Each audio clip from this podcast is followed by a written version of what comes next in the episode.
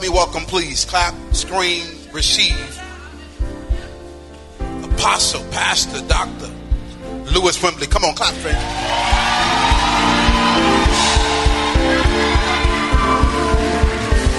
Oh, come on, lift up your voices and give him a shout of praise. I said, lift up your voices. Come on for 30 seconds. Forget about who's sitting next to you. These are they who have been through hard trials and have washed their robes. Hey,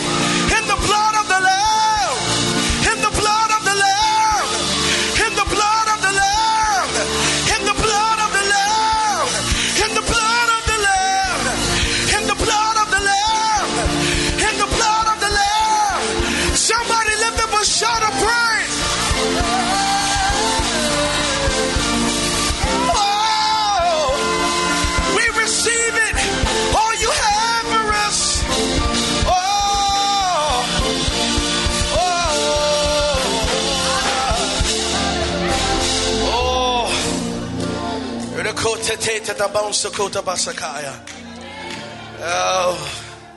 If you have the Holy Ghost, I want you to take 30 seconds and begin to pray in the Holy Ghost. Come on. Oh, there Shokota da Basakaya. Rikita da Bansakaya. Yes, yes, yes, yes, yes, yes. Come on, open up your mouth. The Bible says, out of your belly shall flow rivers of living water. Oh, come on, that's it. Open up your mouth. Oh, lifeline, you're about to triple in size. Come on, open up your mouth. I said you're about to triple. I saw the walls knocked down. I saw the balcony expanded. Oh, come on. The Lord says, Will there be anyone that would prepare for overflow in this coming year? Come on, come on. That's it. He only responds to the sound of hunger. He only responds to the sound of hunger. Oh, come on, that's it. Begin to fill those wells. Oh, oh, I'm looking into destiny. I'm looking into destiny. I see the hungry. Hey, I see the hungry. come on, that's it. Open your mouth. We came tonight for overflow. We came tonight for encounter.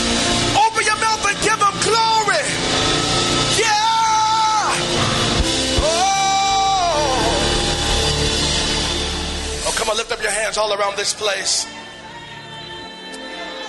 Lift up your hands all around this place. Yes, yes, yes, yes, yes, yes, yes.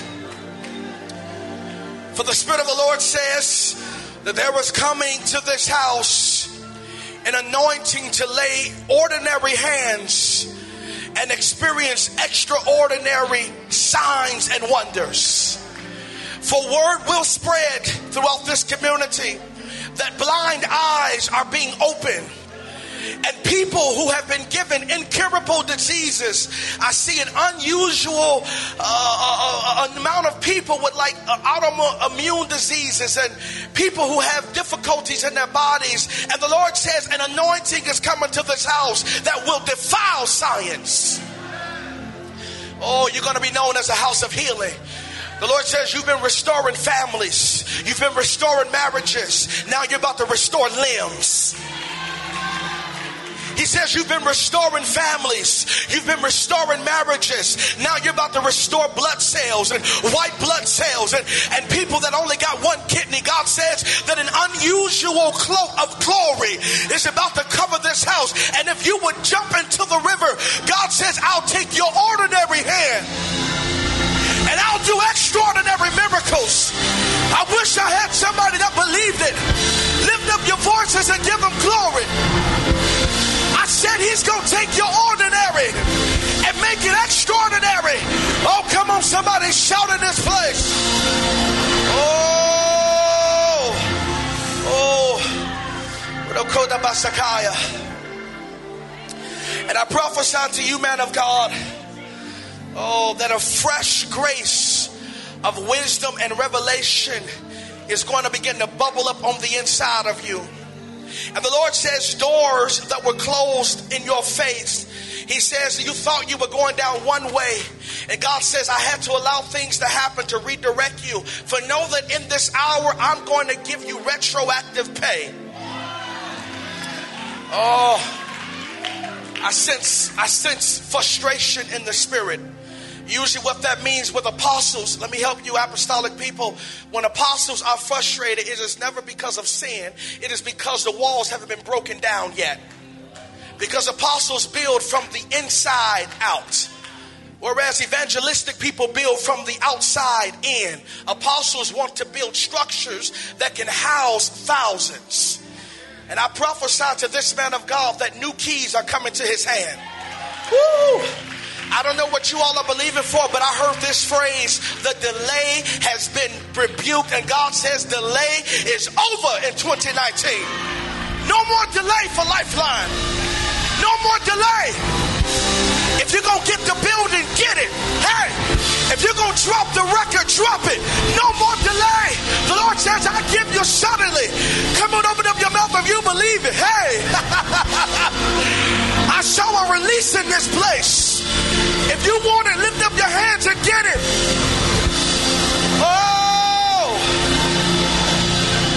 oh, Father. So I pray tonight for this apostle, this gift. Oh, God. Oh, Father, I pray. I don't know what's in your heart as it relates to education, but there's a grace for schools that's coming to Lifeline. And it's as if like you're going to have to have your church, your services is going to have to be inside of a of a school for a season.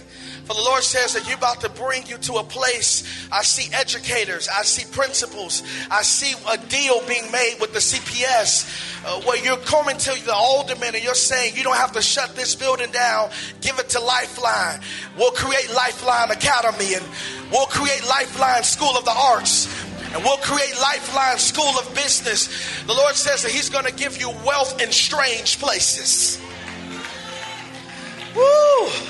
And so I pray even now, if you're an educator in this room, your business owner, the Lord says your gifts are going to be pulled on in this season. For there's a mantle of ownership coming to Lifeline.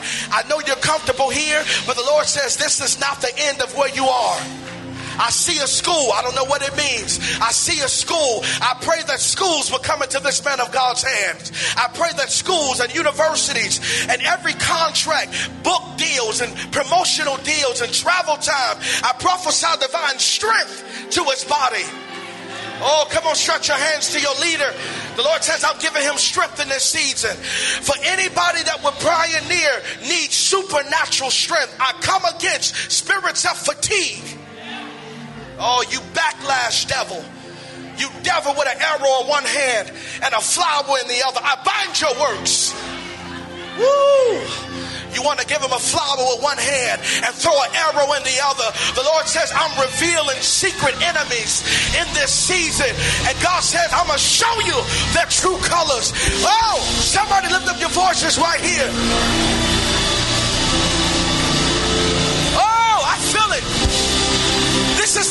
To be revealed. Eyes have not seen, ears haven't heard, neither has it entered. Come on, somebody, lift up your voices. Be revealed, be open, be seen. Let him reveal it in the mighty name. Oh, oh, hallelujah. You may take your seats in the presence of the Lord. Oh God, we thank you. We bless you. This atmosphere is so thick. I feel prophetic ministry. I feel like the Lord wants to really awaken some people. And it's almost as if like the Lord says, if you're going to have a year of advancement, you're going to have to year of it, you're going to have to deal with the spirit that is trying to harass your harvest. And for it seems like many of you all will get to the brink of something new, and here comes the spirit that will harass your harvest. I heard the Lord say, Increase your giving, for I'm about to cause devourers to be rebuked in front of your face.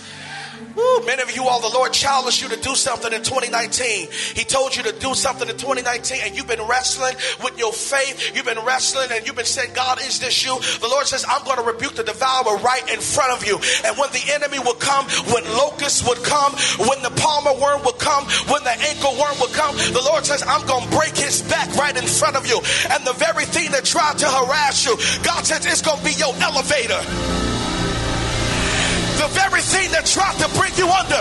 God says, I'm going to use it as an escalator. The very thing that tried to bring your harvest under subjection, the Lord said it's going to be your elevator. Be lifted in this season. Oh, oh God, we thank you. Oh God, we thank you. We thank you. Oh Father, we thank you. Let's keep going. Let's go to the word tonight. Lord Jesus. Let's go to the word. I want to go to Acts chapter number 12. And I want to deal with something the Lord has given me a message. I believe it's for the body of Christ. It's for the next generation. It's for leaders. It's for those who feel the call of God. Uh, let me help ministry gifts in this room. You never find a message for the moment. You preach what's in storage for your life. You never find a message for the moment. When I was a young teenage preacher, I grew up on the west side of Chicago, so it felt good to be home. I might go to Uncle Remus after this, but never mind. Okay. See, I, I can talk stuff, now I'm on the west side. Yeah. When I was a young preacher growing up in the city of Chicago, we preached by way of bus and train. I caught the green line. I caught the red line. We had no car. I lived on Maypole in California. we'd catch the green line all the way, all the way to the south side. And, and one of the things the Holy Spirit began to convict my heart about was when it was time to minister, I was looking for a message and messages started running out. And the Lord said, preach your assignment. Preach the mandate that's on your life. Preach the thing that I've been doing to you since you were nine years old. And I stopped trying to find a message and I started preaching my life. And I'm telling you, there's coming a day where preaching typical, topical, shake your neighbor, slap somebody, high five, quick and jerking, all that stuff. I'm telling you, it's going to lose its power over the next generation. If you don't have no substance, you're going to be ineffective. If you don't have anything stored up in prayer and intercession, I'm telling you, your ministry is going to flop. I'm telling you, the next generation wants to see the dead raised, and you can't raise the dead playing church. Woo! Woo! I'm telling you, there's a mantle. The Bible, the Bible tells us in the book of First Samuel, the scripture says that the word of the Lord was rare in those days because there was no open vision. And so whenever the body of Christ has closed vision, the word becomes rare. In other words, the word of the Lord becomes scarce and hard to find. So that means what is everyone else saying is the word of the Lord. Why is everyone else prophesying and saying this is what the Lord is saying when Samuel said that the word of the Lord was rare in those days because there was no open vision. Let me tell you something. In order to raise the church, the body of Christ, to a level of supernatural signs, we have to have open vision. John said, I saw him. I was in the spirit of the Lord on the Lord's day. He says, and I saw him. There is no open vision, and therefore the word of the Lord becomes rare and scarce. And this is why we don't find our identity. Woo. But God is raising the mantle and lifeline. He's causing this church to go deeper and deeper and deeper. I'm telling you, I saw manuscripts and trainings and people coming here saying, Teach me how to teach prayer. Teach me how to teach my church fasting. And Apostle, don't be shocked and don't think it's strange because I really believe you're going to have churches shut their churches down and come under lifeline and they're going to say, I don't know what I'm doing, but the Lord told me to bring my people here for a season. The Lord told me to bring my church here for a season. It's because the apostolic grace always draws other gifts to the house. And one of the worst things that can happen, and I'm not, this is not a word of the re- rebuke, this is just a word of just preparation. One of the worst things to happen is for God to shift the senior leader, to shift the senior leader, him, his family, his wife, for both of them to shift, and the people that follow him for years don't catch it. Can I tell you something? You don't qualify for the next move because of your track record. You don't qualify for the next move because everybody know you and you've been here for 25 years and you sat on the fourth row for 28 years. You don't qualify. I'm telling you, there's coming a no-dame generation. There's coming a left-handed group that pulls their dagger on their right thigh. They're coming a generation that was not raised in this thing of church and all they want to see is Jesus and him manifested. And if we don't catch the shift, we're going to miss a generation. If we don't catch the shift, we are going to miss what God is trying to send us. Let me tell you something. Don't throw away what you don't understand. The worst thing that can happen is put people in front of people and put them over people in ministry that don't have a clear vision or understand that the next group that's coming may not look like where I come from. And so what we do is because Mephibosheth can't walk, we leave him in the house. Because David is in the field with sheep and dung and all type of stuff around him, we don't call him in to be anointed. But the Lord says, I'm not going to sit down till you bring the Davidic generation. For the oil of God doesn't flow on those who look like they deserve it. It only flows to the people that's been preparing in private. Ooh. Oh, that's what's happening in the body of Christ. That's what happened in the body of Christ. The Lord told me, He said, Son, I'm going to restore your name in your city. I'm going to bring you back home. I'm going to bring you back to your city. And what I began to do, I told my wife this. And you know what I did? I didn't try to find messages to preach. I began to trace what God did in my life. Father, what did you do in 2018? What did you do in my life in 2017? Many of you all are trying to find the prophetic word when God is saying the word has been your journey all along. Stop looking up and start looking within. The Bible says, Greater is he that is in you than he that is in the world. Your greatest testimony is not going to come from the mouth of a prophet. Your greatest outpour is not going to come from driving across town to some revival. If you would just stand still and see the salvation of God, God would show you miracles and signs and wonders, and He would show you that I've been there the whole time. Is there anybody here that can say, God, I'm not going to move until you show me what you've done in my life? Woo. Oh. Let's go to Acts chapter number 12. Acts chapter number 12, verse number 10. Uh, if you give me, if you give me about, uh, okay, this, I don't need that much time. I'm not going to be long, I promise. If you give me about 25 minutes, I'll be done. And we'll minister and we'll pray with some people because I believe God wants to activate this house for supernatural signs.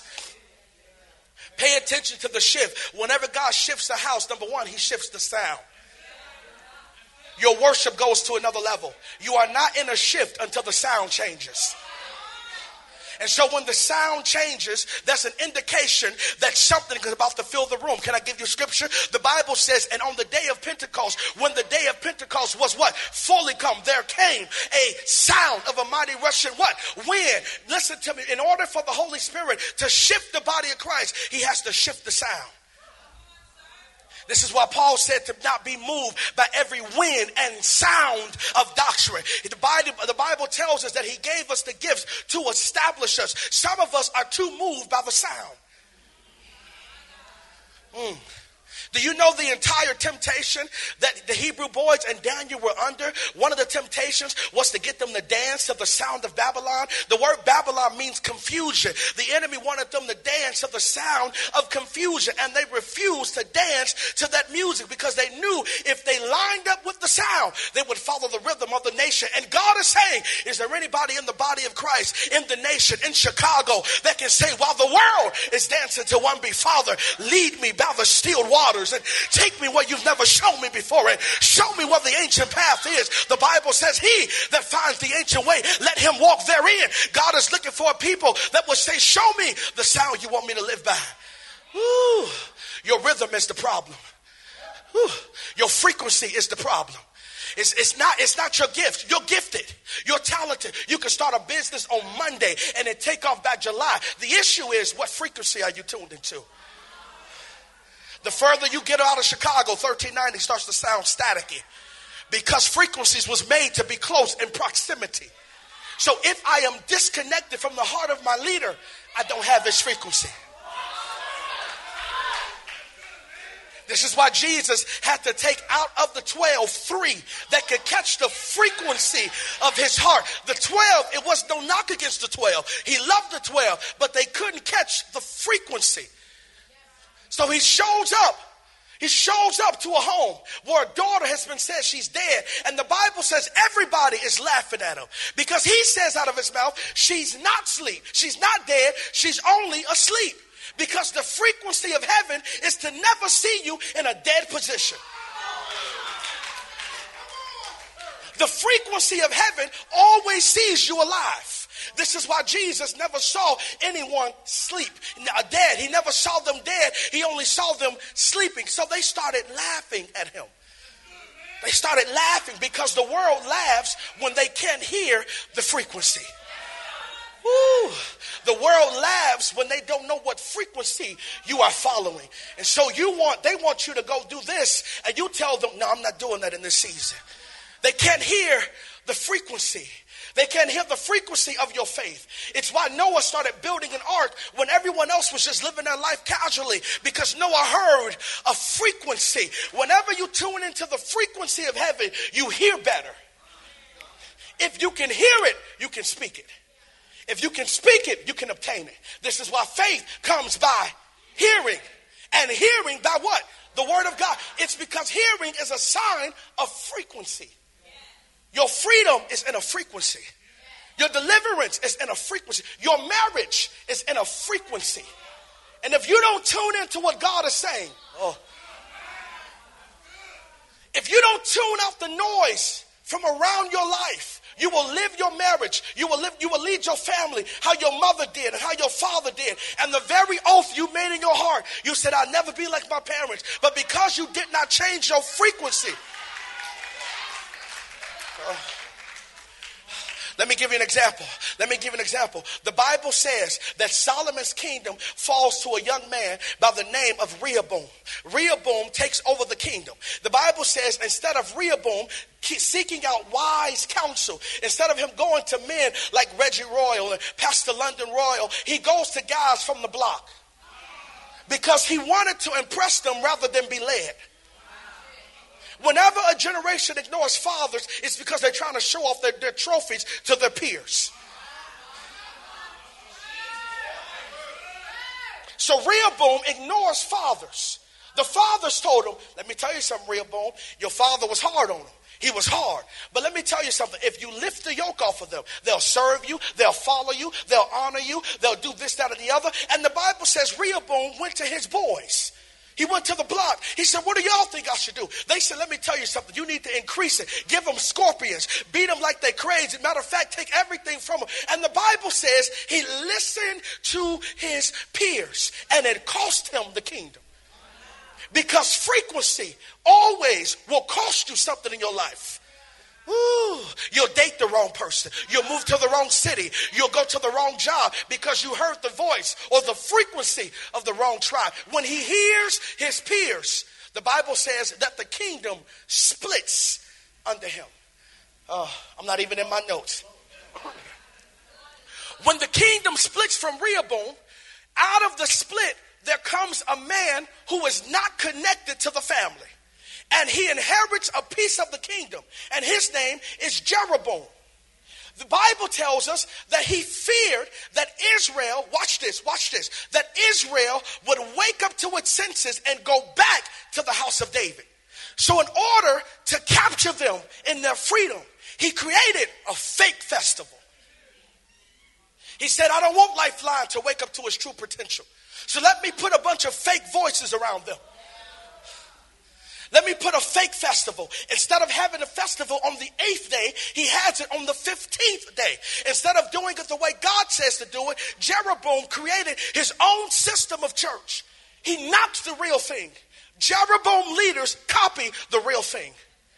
They make everything up. They create a counterfeit because they don't want to loose you to your true purpose. And you'll be shocked. Oh, I don't know why I'm going this way, Apostle. You will be shocked how many people are leaving the house of Jeroboam. They're tired of the fake. There are no manifestations in Jeroboam's church. Only smoke, only mirrors, only fake festivals. There are no healings, there's no signs. It's only hype. And so, what's happening in the body of Christ? People are saying, when are we going to see the manifestation that David walked in? You cannot see it if you don't change your frequency. Woo. You would tap into the business anointed on your bloodline if you changed your frequency. You would write more songs if you change your frequency. You would travel the nation if you change your frequency. Who are you listening to in this season? Oh God, you got your phone open to everybody's podcast. You got your iPad open to everybody's notes, and you don't know what to do because you got your frequency tuned to everything. But if you would just narrow in, can I give you a secret of how you can narrow in your frequency? Fasting and praying. The Bible says that in Matthew, in Mark chapter number nine, there's a boy who has a demon and he can't, no one can cast this devil out. The disciples can't do it. They cast it out. They did the Lord's Prayer. They did the sinner's prayer. They threw blessed oil at him. They threw all type of oil at him. And nothing came out of this boy. And the Bible says Jesus doesn't even talk to the demon. He talks to the Father. Because if I'm going to free a generation, I cannot come to their frequency. I got to come to where they come from. He starts interviewing the Father in front of the Son. If I'm Jesus, I'm going to talk to the Son instead of the Father. But he asked the Father, How long has he been like this? Ooh, when did it start? When did it happen? Because Jesus wants the Father to refocus his frequency. Don't look at don't look at the manifestation. I want I want to do a track history with you. He takes him down a bloodline trail. When did it start? Because if I'm going to give you a miracle, I got to trace the origin of when the problem came. Mm. And so he walks him down memory lane. And I can see the father saying, Well, you know what? When he turned four, it's when he started convulsing at the mouth. But when he turned nine, that's when he started throwing himself in the fire. And Jesus, the Bible says, the last time the boy fell on the floor, Jesus extended his hand to the generation and he lifted him. And the Bible says the boy came to assistance. When Christ extends his hand, he extends his authority. He said, he told him, he said, Behold, I give you power so that you may lay your hands on the sick. When Christ extends his hand, he extends his authority. His authority changes your frequency. Can I tell you, you're listening to too many people? Can I tell you, you're reading too many books? Can I tell you, you're watching too much? Your frequency is distorted. You don't even know your identity. You keep changing your vision. You keep changing your focus. You keep changing your appetite. You like red one week, you like blue the next week, you like downtown next month, you like New York the next. You're all over the place. It's because you haven't tuned in your frequency. You will not see results until you measure your frequency. Woo, why am I going this way? You know why? Because there are destiny holders in this room. The future is in this room. The future, the next season for Lifeline is in this room, and you have to measure who has your frequency. I don't know about you, but I made a vow to God that I'm not going to listen to any voice. I'm not going to listen to any voice. I'm not going to listen to people that's going to speak ill of what God spoke to me. Let me tell you something. The frequency of heaven always sees you alive and not dead. If the frequency you're listening to is telling you that your marriage is going to fail, it's telling you that you can't go back to school, it's telling you that you won't be successful, you are listening to the wrong frequency. When Jesus is born, the Bible says King Herod loosed a frequency in the air. He told the wise men, when you find him, bring it to me. He really had an agenda because you cannot always sense agenda f- from a distance. You have to draw near to hear the frequency. Something don't sound right. Woo. Something don't sound right in this heart. Let me tell you one of the things God is judging in this hour. He's judging the house of Levi because Levi is a reflection of the frequency of a house. Intercession is a reflection of the frequency of a house. And so when God begins to raise a church to the next level, watch what begins to happen. Language becomes very important. You can't speak against what God is saying in this hour. You can't speak against what God has said over this house. Are you with me? Let's go to Acts chapter number 12, verse number 10. I want to read one verse and I want to show you something in scripture. The Bible says this. So, Peter, I'm reading a New Living Translation, if that's okay. Uh, let's start at verse number 9.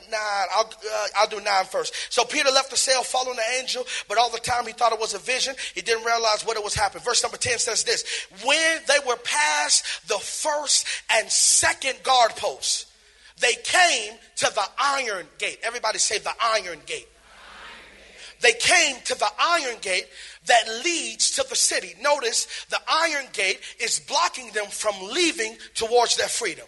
All right, let's keep going. Which opened to them on its own accord. No one hit the on button, no one hit open. It opened on its own accord. And they went out and went down one street, and immediately the angel departed from them. I want to highlight one phrase out of here, which opened to them of its own accord. Open to them on its own accord. I want to share with you from a few moments release the gatekeepers. Do me a favor and just look at someone close to them. Look at someone close to you and tell them this. Tell them, say, neighbor, everything you went through God wanted to release the gatekeeper inside of you.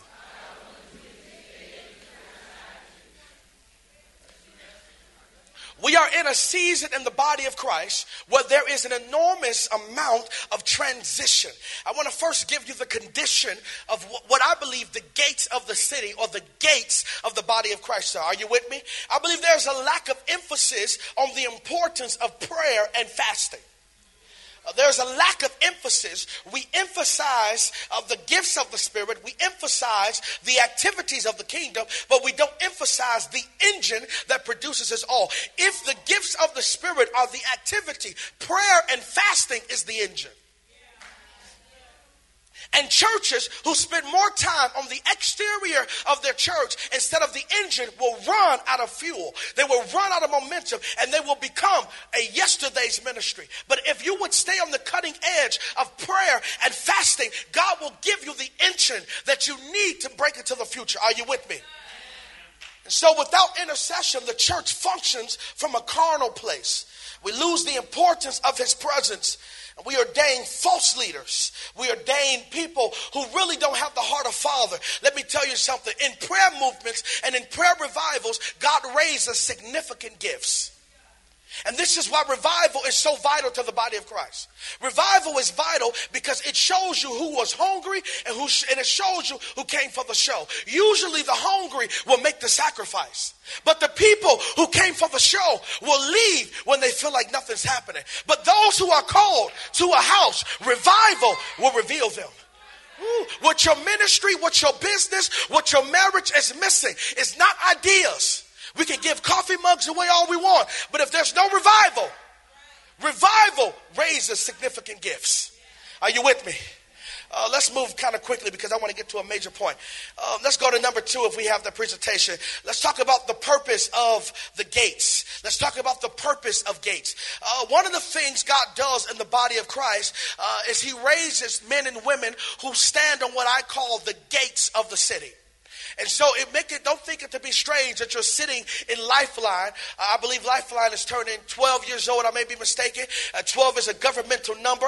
And one of the things God does in the body of Christ, He raises a leader or a group of people to become gatekeepers in the body of Christ. And I believe Lifeline is a symbol of that gate. You have been stationed on this side of town to be gatekeepers of this region. Whenever God purposes a gate to be in a region, He does it for a few things. Are you ready? Number one, He does it because gates are tools of protection and hedges. Whenever there's a gate in the city, divine protection fills the streets. The issue that we have in Chicago is that our gates have become broken. So we can walk the streets and pray and throw oil and throw all type of stuff. But if we don't focus on the restoration of the gates, we will never see true divine hedges. Oh, let's keep going. Let's keep going. I want to keep going. All right. Gates also unveil new voices gates unveil new voices. For example, in the city of Chicago, it was ministries like Valley Kingdom. It was ministries like Living Word, uh, uh, Bill, uh, Dr. Bill Winston, gatekeepers in the city. And out of those gates, we met men and women like William Murphy. We let men, uh, men and women like Shekinah Glory, mighty men of God, mighty gifts of God. Because when gates are in its proper place, major gifts come out of those gates. And so, if God is going to change Lifeline to a gatekeeper, some of you in this room will become major, significant voices in the body of Christ. You cannot be a gatekeeper and major gifts don't come out of that gate. Uh, let's keep going. Let's keep going. Let's talk about broken gates. Broken gates. Let's talk about broken gates. In the scripture, we find a man by the name of Nehemiah. Nehemiah is interesting because God does not send Nehemiah on a beautiful beauty pageant type of ministry. Nehemiah's ministry is to restore the gates. He is not called to be seen on programs and flyers. He's called to restore the gates of his city. Because when there's a grace on your life to restore gates, it is always, it is not always a glamorous occasion. And you think your destiny is going to be pretty. You think your destiny is going to be beautiful. You think your destiny is going to have lights and cameras. Let me tell you something, baby. Sometimes God will put you in the mud and you got to build clay out of mud. Sometimes God will put you in the brokest family, the most perverted family, and He's saying, I want you to be the gatekeeper of your family. And you're complaining and weeping and telling about God, why you put me here? Why did I have to be born here? And the Lord's saying, if you would see yourself as a gate, you would raise significant gifts. Oh, we have broken gates in our city. When gates are broken, perversion rises. Gates are the standard of the kingdom. Gates are the standard of righteousness. Gates represent the banner of the Lord or the standard of the Lord. So Isaiah says that when the enemy shall come in like a flood, the Spirit of the Lord will lift up a standard or he will lift up a gate against him. Gates in scripture are standards. When the gates are broken, perversion rises. Have we ever seen in our day so many perverted leaders that are falling by the wayside? Have we ever seen in our day people that we thought were just, just sensational gifts and out of nowhere, oh my goodness, what happened to her? What happened to them? The gates were broken. When gates are broken, we no longer inspect gifts.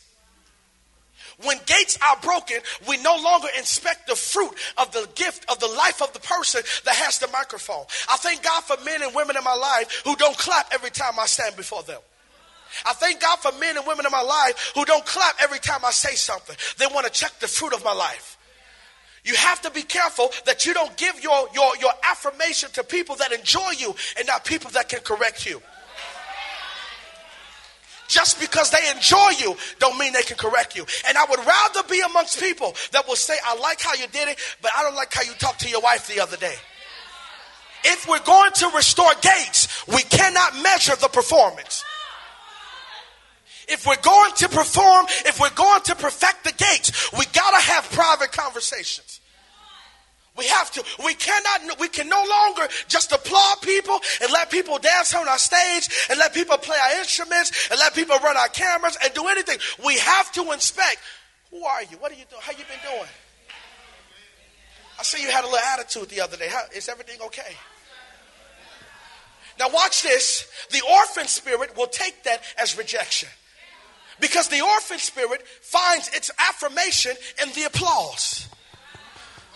Uh, the orphan spirit wants you to stand for them, but sons want you to correct them.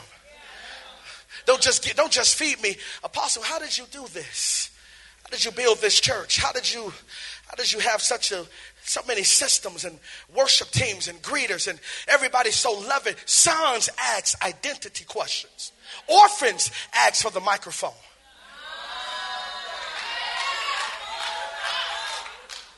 Sons want to know how did you build your family? You've been married 23, 24 years. How did you make it past year five? Sons want to know identity. Orphans just want the microphone. Uh, because in an orphanage, the children are told to put on their best behavior and hopefully somebody picks them. Whew. The church has become the biggest orphanage in the spirit. We have a bunch of people parading and dancing and running, don't know who they are, and they just want Apostle to pick them. And so when he so when he has something on his mind, trying to figure out someone's issue, trying to fix a problem in someone's family, and he may walk past you without speaking, the orphan spirit says, He don't like me. Because the orphan spirit wants to be seen. Whereas sons want to be corrected. Sons want to be raised up. Sons want to be planted. You are not a son until you can say, I'm good. You know, I don't need nothing. How you doing? I thank God for men in my life who are not impressed by what I do, but they would rather inspect who I am. Because when gates are broken, we will give the platform to anybody that can make us dance. When gates are broken, we become blind to truth. When gates are broken, we will applaud an Absalom. When gates are broken, we will raise up perverted people. And the Lord is saying, if I'm going to restore the gate in Chicago, I got to raise up sons. Woo. I got to raise up people who just want to be with me. I got to raise up people who are not impressed about the stuff. I got to raise up people that say, God, take me where you are. I don't want nothing else. Show me who I am in you. If we're going to restore the gates, we got to raise up sons. Uh, let's keep going. Let's talk about open gates. Let's talk about open gates. The Bible says in Acts chapter number 12 Uh, the Bible says that when Peter is delivered from prison, the Bible says when they made it past the first and second ward, the first and second post, which actually represents in those days, Rome would have uh, uh, uh kind of like Cook County, how you would drive past Cook County Jail and you would see those towers in the corners, and there would be people standing in the corners. The Bible says that the angel of the Lord led them past two guards two posts, and no one stopped them. Because when you are under an angelic visitation, God covers you from the enemy. No one could stop Peter. He made it past two guards. He made it past two wards, two posts. Nothing could stop him. Those two posts represent the outer and inner courts that God wants to take you past. They represent the moving past of the typical and the carnality. Whenever God shifts the church, he takes you past the post. And this is how you know who's ready for the next level. You look past the post. Can you see anybody with you? Can I tell you, some of us in the body, we're too shallow. Some of us in the, in the body, we're too, we, we, love the, we love the shallow end. My wife and I went to a hotel and I noticed this. I noticed this, that when we got in the swimming pool to swim and relax, all the kids came and all the kids came down to the shallow end, even the adults. But when me and my wife went down to the deep end, I started noticing people don't want to come to the deep because they want to only stand in what they can stand over. But when you are following the deep end of God, when you are crying out for deep, God takes you into something where you have to just Trust Him. I don't know how I'm going to do this business. I don't know how I'm going to start this ministry, but I trust that He's going to make me float. Ooh, some of you, God is trying to challenge you to get from the shallow end. You're too shallow in prayer. You're too shallow in your seek. And the Lord is saying, would you let me take you to the deep end? Oh. You can't feel the floor in the deep end. You can't feel what's under your feet in the deep end. The only thing you can trust is that your body is going to lift you above water. The scripture tells us that he lifts us up on a rock that is higher than I. If you're going to follow the spirit of the Lord, you have to be comfortable without feeling what's under your feet. Oh, let's talk about open gates. Is this all right? Let's talk about open gates. Acts 12 says that they passed through. They passed through the guards and they came to something called the Iron Gate. Now, in scripture, in movies, we see something what I call uh, what they would do something like like a, a changing of the scene. Uh, so, for example, on one side of the scene, uh, uh you got you got uh, little baby and, and Pookie them driving down the street in the movie, and they running from the cops. But on the other side of the scene of the movie, you got the family or something like that praying, right? Well, this is what's happening in Acts 12. On one side of the scene, Peter is being led by an angel, and he don't know what's going on. But if we flip scenes there's another group in a private room praying and contending and fasting and believing God that God would break the chains off of Peter's life. Peter is walking in private intercession. Because what you intercede for in private breaks leaders free publicly. The Bible says he is walking and he doesn't know he's walking in his deliverance. Ooh, can I tell you something? Can I tell you something? I heard my grandfather say this one day that this is not a dream. Your deliverance is real. This is not a dream. You're not daydreaming. You're not in some fairyland. God is taking you through your deliverance and you don't even realize it. The Bible says in the private home, they are interceding for Peter. And he shows up to an iron gate. Iron gates are interesting because in order to open the iron gate, it has to require someone on the outside and someone on the inside. Iron gates are unmovable by natural human hands. In order to, rem- and to move an iron gate in Roman citizenship in the days of Rome, it would take up to two men, sometimes three men would have to move the iron gate. But when Peter shows to it, the gates open on its own accord. I prophesy over you that the hardest place of resistance, the hardest place of breakthrough, the hardest gate of your life, over your money, over your strength, is going to open on its own accord. You're not going to have to fight for it. You're not going to have to push for it. You're not going to have to beg for it. You're not going to have to ask for it. God is saying, if you will let me lead you to it, I'll break the gates open in your life. Oh, come on, somebody clap your hands and believe God for it.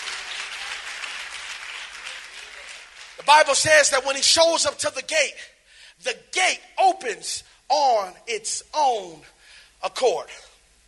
I want to share with you a revelation that the Lord gave me, and I call it the technology of intercession.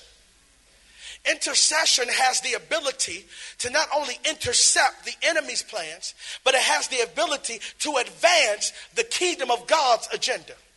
Many times we teach intercessors to bind and loose. But we, what we do not teach intercessors enough to do is to declare the works of God. Because what we advance in prayer has more strength than binding and loosing. If we spend all of our intercession on binding and loosing without declaring, we are running in circles. We have to tap into the technology of intercession. We have to tap into the future power of intercession. We don't just have to pray that God will break anything open. All we have to do is declare heaven's assignment and heaven's agenda over my family. And when my son shows up to an iron gate, whew, when my marriage shows up to an iron gate, I don't have to spend 45 minutes bucking and shucking and, and breaking cords and, and, and, I, and I kick the enemy in the neck. I don't have to do that. I spend time decreeing heaven's agenda. So when my son gets older and he faces something that he can't move on his own, my private intercession. Whew, my intercession when no one else saw me open up gates that he doesn't have to push. The reason why you have to push hard because no one interceded for you. The reason why the gates are hard is because you have not tapped into the gate or the technology of intercession. Yes, interception, intercession intercepts the plans of the enemy. Yes, but intercession advances the kingdom of God. Uh, let me show you in scripture. Anna was a part of the technology of intercession. She told God, I'm not leaving the temple until I see him face to face. When Anna sees him, something advances in the kingdom of God. Are you with me? Hannah was a part of the technology of intercession. For she said, if you give me a male child, I'll give him back to you. And the Bible says she birthed the greatest prophet to ever live because intercession advances the kingdom of God. She didn't have to break infertility. She said, God, if you give it to me, I'll give him back. Ooh, she didn't have to bind her haters. She didn't have to bind people. All she did was pray heaven's agenda. The problem is we don't know heaven's agenda. Ooh. And so this is why we thank God for the baptism and the Holy Ghost. Because when we don't know what to pray, the Holy Ghost begins to make groanings and, and, and, and, moanings that cannot be uttered. And next thing you know, you're driving, you at a red light, and Shokaya starts to come out of your spirit. And what happened? You begin to intercede heaven's agenda. What if I told you the intercession is not for your protection, it's for your whole street?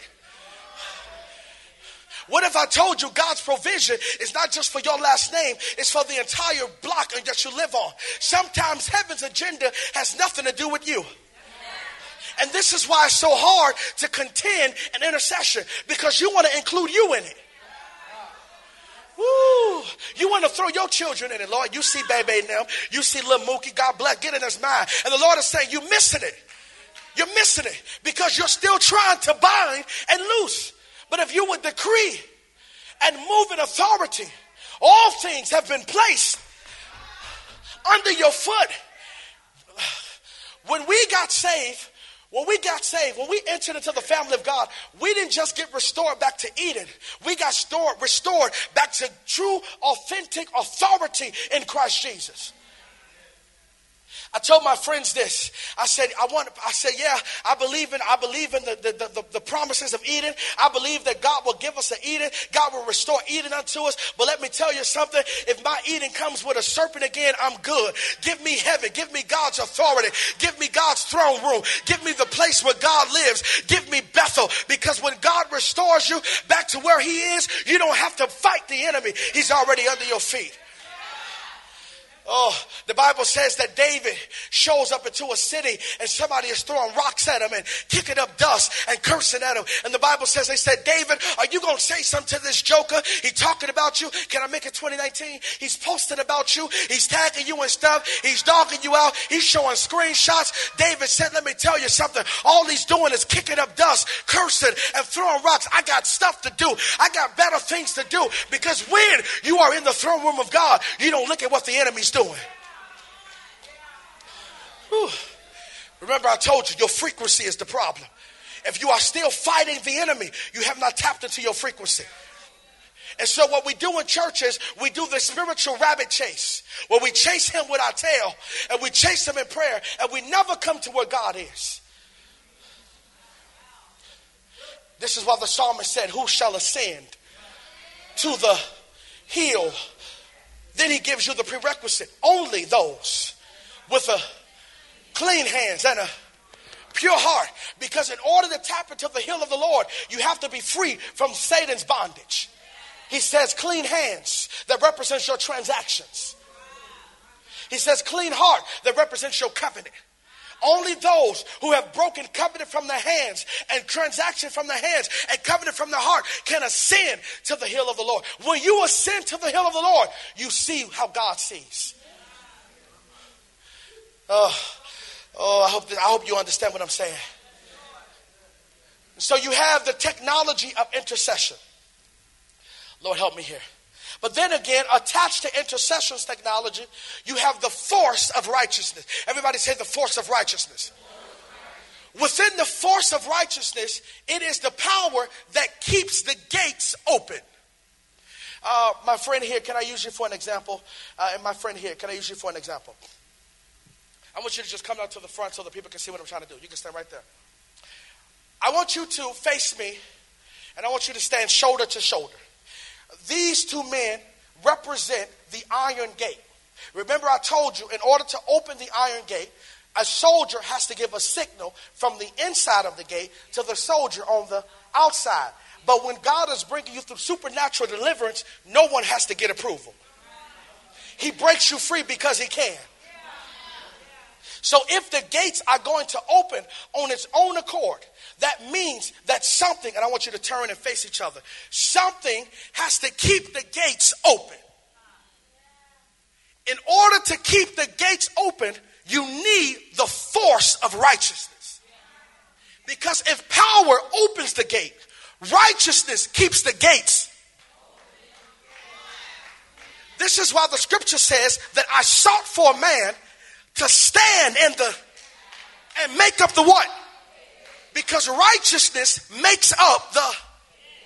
Whenever God restores a gate, He first restores righteousness. Righteousness keeps the gates open. When God raises up a righteous church, Lord help me, Lord help me.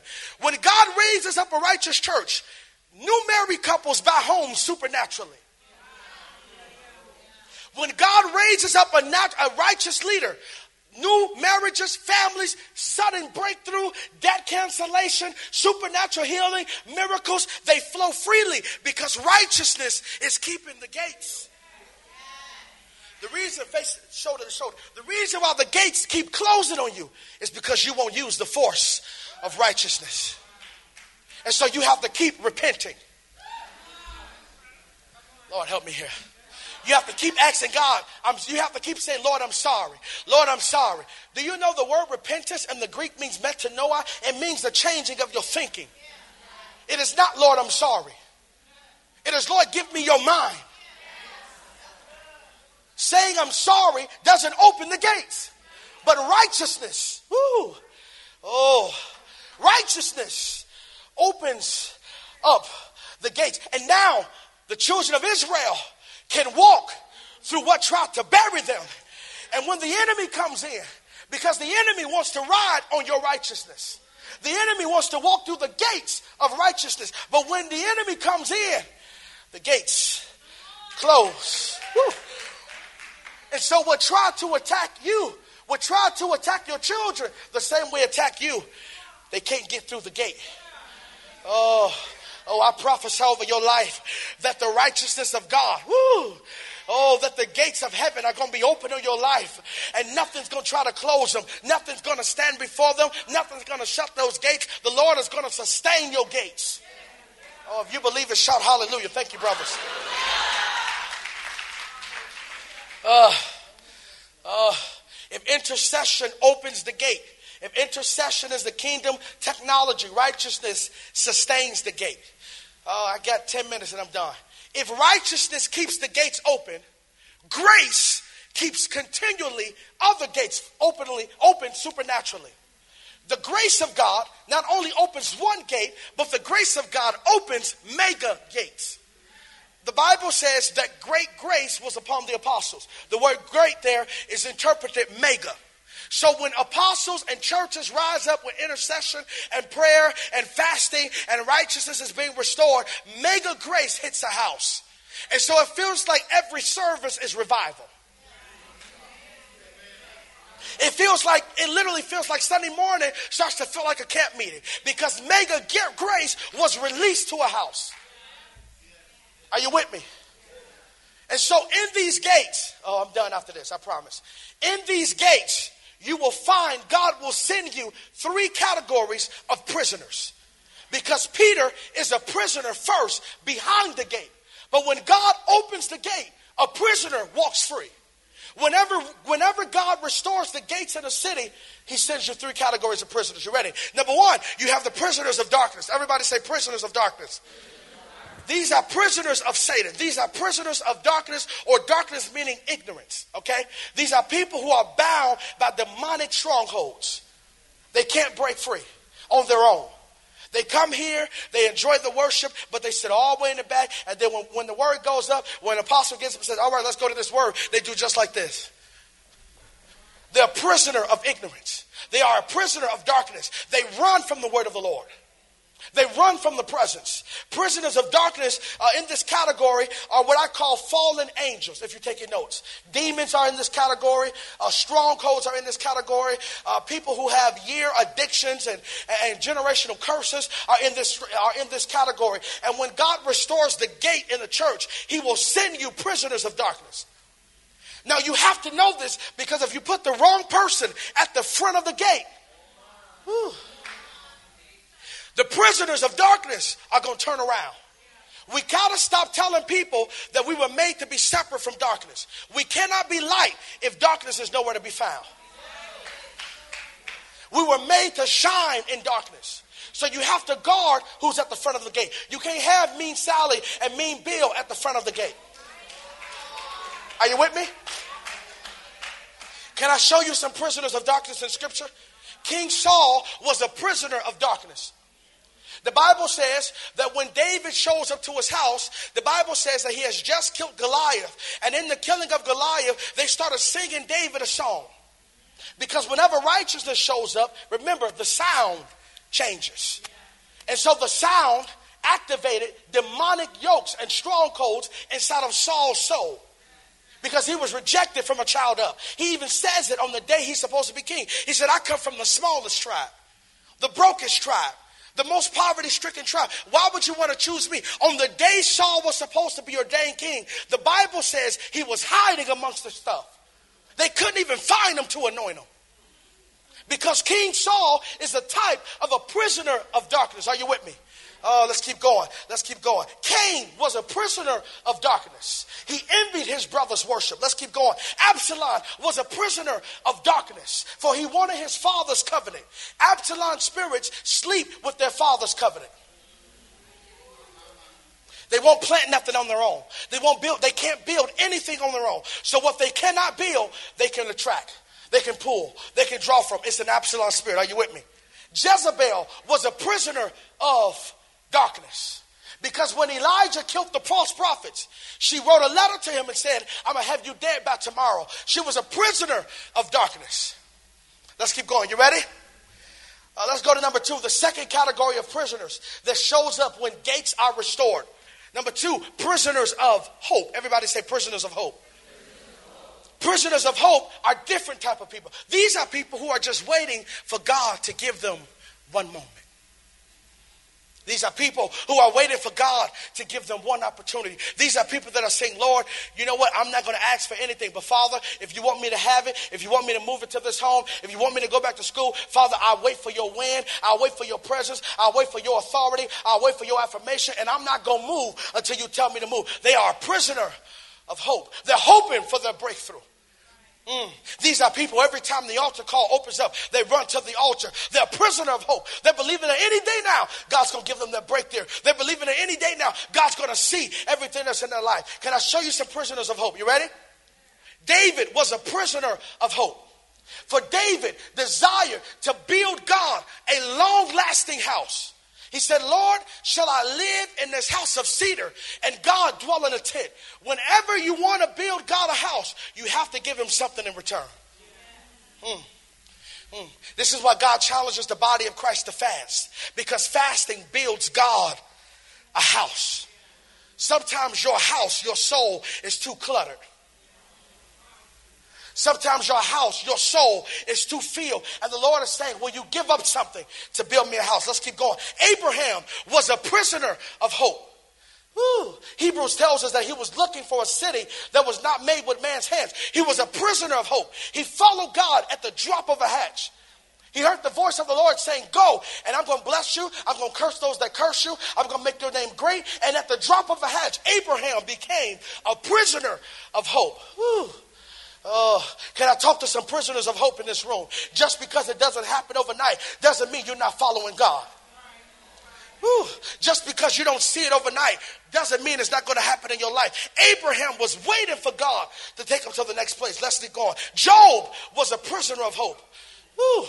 Job was a prisoner because he told the Lord, though he slay me. Prisoners of hope will tell God, no matter what I'm facing, I'm not going to let my pain turn into a problem, but I'm going to turn my pain into a song. David turned his greatest affliction into the greatest song, the greatest downfall in his life. David said, Create in me. Whew, a clean heart. When you are a prisoner of hope, you don't, you don't live your life in condemnation. You rise up as a son. Oh, let's keep going. Hezekiah was a prisoner of hope. Hezekiah was a prisoner of hope. Let me tell you why. And I'm done. The Bible says that Hezekiah showed a foreign king, a foreign commander, everything that was in Israel's house. And the scripture says that the Lord told Hezekiah, everything you showed him, he's going to come and take. He's going to take, and your children are going to be captive. So Hezekiah, in his wisdom, he started digging God a well. He leaves the city and he starts digging a hole in the ground because intercession breaks the fallow ground.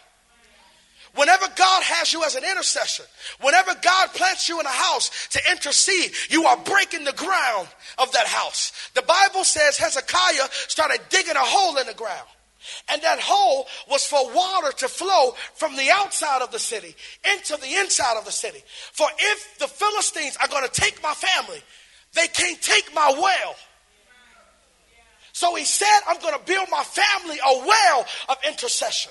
I'm going to build my family a well of water so that when the enemy comes, he may take my stuff, he may take my family, he may take my money, they may lay me off the job, they may take my car, but they can't touch my well.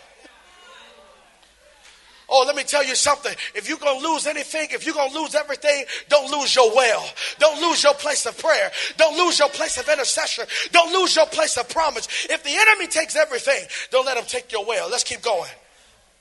Anna was a prisoner of hope. Last category of prisoners. You have prisoners of presence. Everybody say prisoners of presence. The Bible says in Acts chapter 13, verse 2, that Paul and Barnabas was dedicated by the Holy Spirit for a special kind of work. The Holy Spirit said, Separate unto me Paul and Barnabas. Because when you become a prisoner of hope, your assignment, your call, your mandate cannot be dictated by men, cannot be dictated by your family. The Bible says that Paul became a prisoner of the Lord Jesus because he was riding a horse to file papers. He had papers in his hand to kill Christians and persecute them. And while riding his horse, the horse represents his pride. Sometimes the beast in your life is your own pride. And Christ cannot speak to the man of God until he knocks you off what carried you to this place. And so this is why the boat has to shake. This is why trouble rises. It's because God is trying to get you to see you're riding the wrong thing. When he shows up to Paul, he says, Paul, why do you persecute me? He didn't say, Paul, why do you persecute the church? He said, why do you persecute me? Let's keep going. Blind Bartimaeus was a prisoner of presence. Oh, he saw Jesus from afar and he cried out, Son of David, have mercy on me. Because prisoners of presence are always crying out for Christ to give them the manifestation that medicine can't do. Your greatest breakthrough is going to come from crying out to God. Your greatest deliverance is going to come from the secret place. You are too busy trying to get God to lay hands on you through people. And the Lord is saying, if you will build me a well, if you will build me an altar, if you will build me something private, I'll meet you where you build for me. God only feels what you prepare for. I said he only feels what you prepare for. You haven't prepared anything. That's why he hasn't filled anything. Woo. But encounter digs a well. Encounter digs a well. Lifeline, let me tell you something. If you're going to move into the next place in 2019, you're going to have to seek the Father that God will restore the gates. But you're going to have to cry out that he will send prisoners. Hmm. Oh, there's a weight coming on the evangelists in this house. There's a weight for the lost coming on you. Many of you all stop weeping for the lost. Many of you all stop weeping for the hurting. And the Lord is going to place a burden on your heart for prisoners in the world. You're not going to walk past them anymore. You're going to weep. You're going to weep at the presence because God is going to raise up people in this house. This word was not for anybody else. This word was for this house. There's a grace on you to restore prisoners. Woo. When they show up to your gate, what are you going to do? What are you going to do? Are you going to open your gates or are you going to close them? Uh, are you going to throw them away? Or are you going to throw a robe of righteousness on them? Oh, let's stand to our feet all around this place. I want to pray for you and I want to bless you.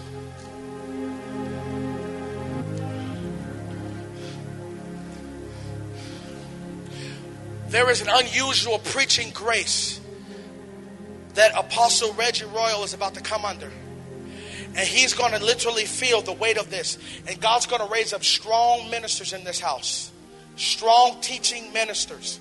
Strong. I'm talking satellite campus type guys. I'm talking guys that can hold their own. But if you're going to be a part of the gate, you cannot become possessive of the gate you guard.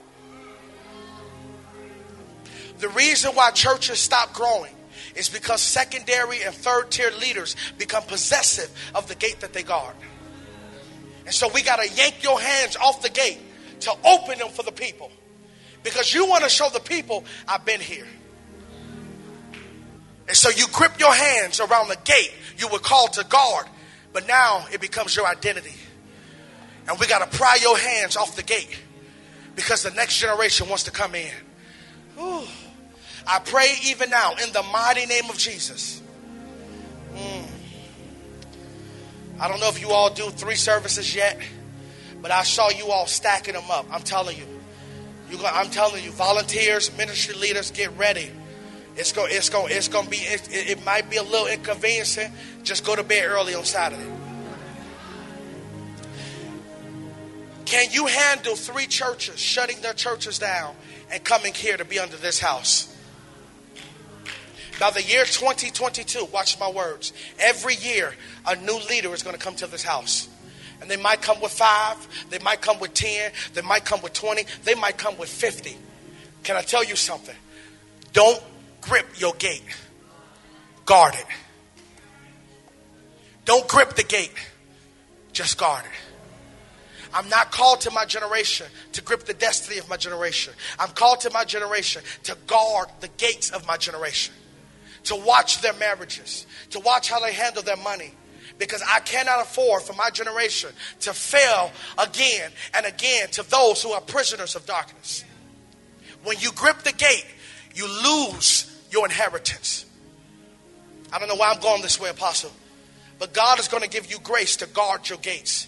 And so I pray even now in the mighty name of Jesus. I pray for an unusual burden for prisoners Oh, they're coming. They're coming chained. They're coming yoked up. They're coming under the influence. Some of them are literally, you're going to literally smell alcohol on their breath. But don't despise the alcohol. Don't look at the alcohol and count their destiny out. Many of them are prophets under disguise. And the Lord is saying, Will you place your loving arms around the prisoners that are coming through your gate, or are you going to close your gates? I pray even now that our womb would be open. I pray even now that the gates of our life, the gates of our ministry, let them be open to the next generation. Let the gates of prayer, the gates of worship, the gates of intercession, let them be open. Oh, a new sound is coming to this house. I pray for money to be released. I pray for contracts to be released. I pray for marketing companies to come. I pray, Father, for an unusual favor in radio and television. I pray even now that a supernatural door will open for Apostle Reggie to be featured on some TV program. I see him sitting on the couch with an influential leader. And I don't know who he's connected to. But I see him on a couch, and this leader is literally letting him tell his story. And by the every word, a generation is coming. Whew. Every word that comes out of his spirit, another generation runs through this house. I pray that we will not guard, we will not grip our gates. Let us simply guard them. Father, in the name of Jesus, come on, lift up your hands right here all around this place. There's a grace. There's a grace hitting your life, a wind hitting your life. And the Lord is saying, I'm going to have to challenge your selfishness. For many of you cannot intercede long for others as you do yourself. But the Lord says, in this hour, will you not intercede for the broken? Will you not weep for men and women who are stuck in poverty and systems of control? Come on, right here. Just open up your mouth and begin to say, God, make me a gatekeeper. Oh, come on, say, God, make me a gatekeeper. Come on, say it, God, make me a gatekeeper. Oh, God, we'll guard the gates. We'll guard the gates with prayer. We'll guard the gates with worship. We'll guard the gates with holiness. We'll guard the gates with intercession. Come on for the next 30 seconds. Open up your mouth and begin to give him worship. Come on, fill this room. Father, we guard it. We guard the gates. Come on, lift it up. We guard our gates. We guard the gates with worship. We guard the gates with intercession. We guard the gates with fasting. Come on, that's it. Open up your mouth right here. Oh, God, we guard our gates. God, we guard our gates. Oh, oh, that's it. I just want you to repeat after me. You ready? Come on, say, Lord, every assignment, every soul that I am assigned to. Strengthen my gate. Strengthen my gift. Strengthen my life. Let me have capacity to guard the prisoners. Let me have capacity to embrace the foreign, to love the orphan. In the mighty name of Jesus. Oh, come on, somebody open up your mouth right here and just give him glory. Come on, lift that sound. That's what's in this house. A grace for gates. A grace for the gates. Come on, that's it. Lift it. You're a gatekeeper. You're not just doing church as usual. You're not just having a usual Sunday, but I'm a gatekeeper. I'm a watchman on the wall. Come on, lift up your voices right here.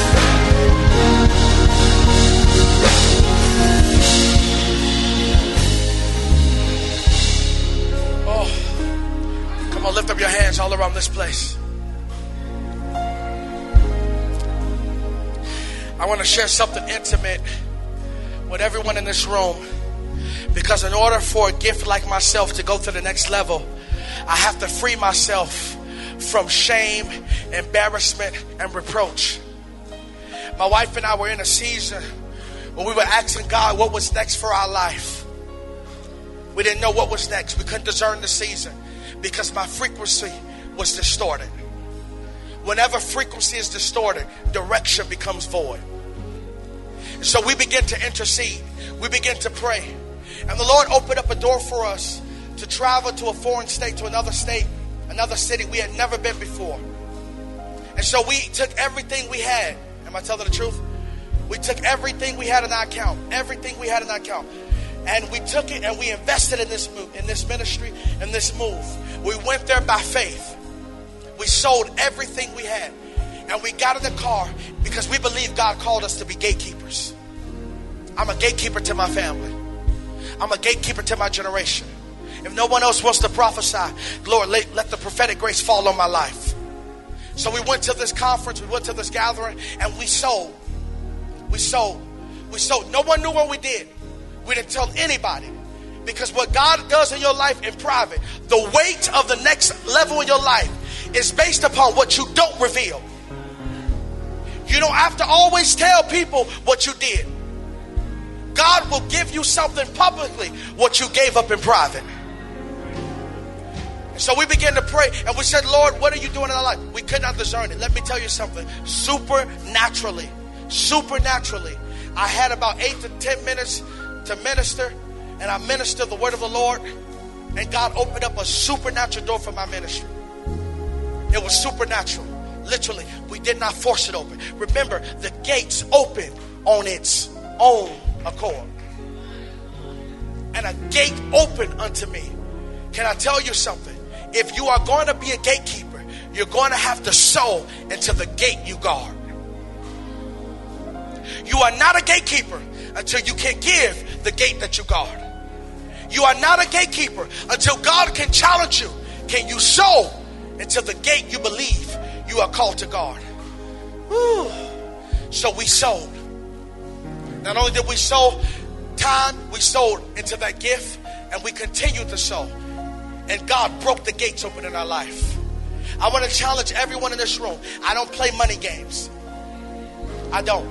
I've been preaching the gospel of Jesus Christ since I was 13 years old. I started on a bus. I'm 29. I've been all around the country. I don't play money games.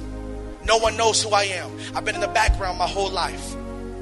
Money, money does not reveal you. It is your gift to show what you believe belongs to you. So when doors come to me, I don't even put my name there. I put friends there. I tell them, book this person. I tell them, call this person. They call me and they say, Wembley, can you come? You don't want me. I want you to call this person. This is the guy you need. Because I'm called to guard the gate. I cannot take the possession for myself if I'm always taking doors from other people. You are not a gatekeeper until someone else comes to your gate. You are not a gatekeeper until you give up what belongs to you. You are not a gatekeeper until you are willingly saying, Let him have it. I'll open my gate. Let him have it. We did that our whole life. And God changed our entire season in a matter of 20 days. In 20 days, God changed our season. I want to challenge you in this place. I want to challenge you. I want to challenge you to sow unto your gate. If you're in this room, I want to challenge you to give. I don't play money games. I don't I don't play the whole, you know, 2019, give $20.19, give 2019. If you want to do that, be led of the Holy Spirit to do it. But I want to challenge you to give into your gate. I want you to get something in your hand all around the room. You're giving you're watching online. You can give right now online. If you are a gatekeeper, giving becomes secondary. It becomes like second nature. I'm sure they have all type of ways to give. You can give by online. They have an app. You can give in person. I want you to get a seed in your hand. And I want you to believe that this seed is for the gate that Lifeline is going to become. If you are a leader in this house, you should be giving. If you are a gatekeeper in this house, you should be giving. Giving opens up the gates. Even now, I still give up my gate. Don't call me, call this person. Don't book me, book this person. I never tell anyone. My wife will tell you. I drop names like M&M's. I continually do it all around the world, no matter who you are, because I'm not trying to run through the gate. If I'm going to guard the gate, I got to let my wings fly open. I have to let my gate swing open.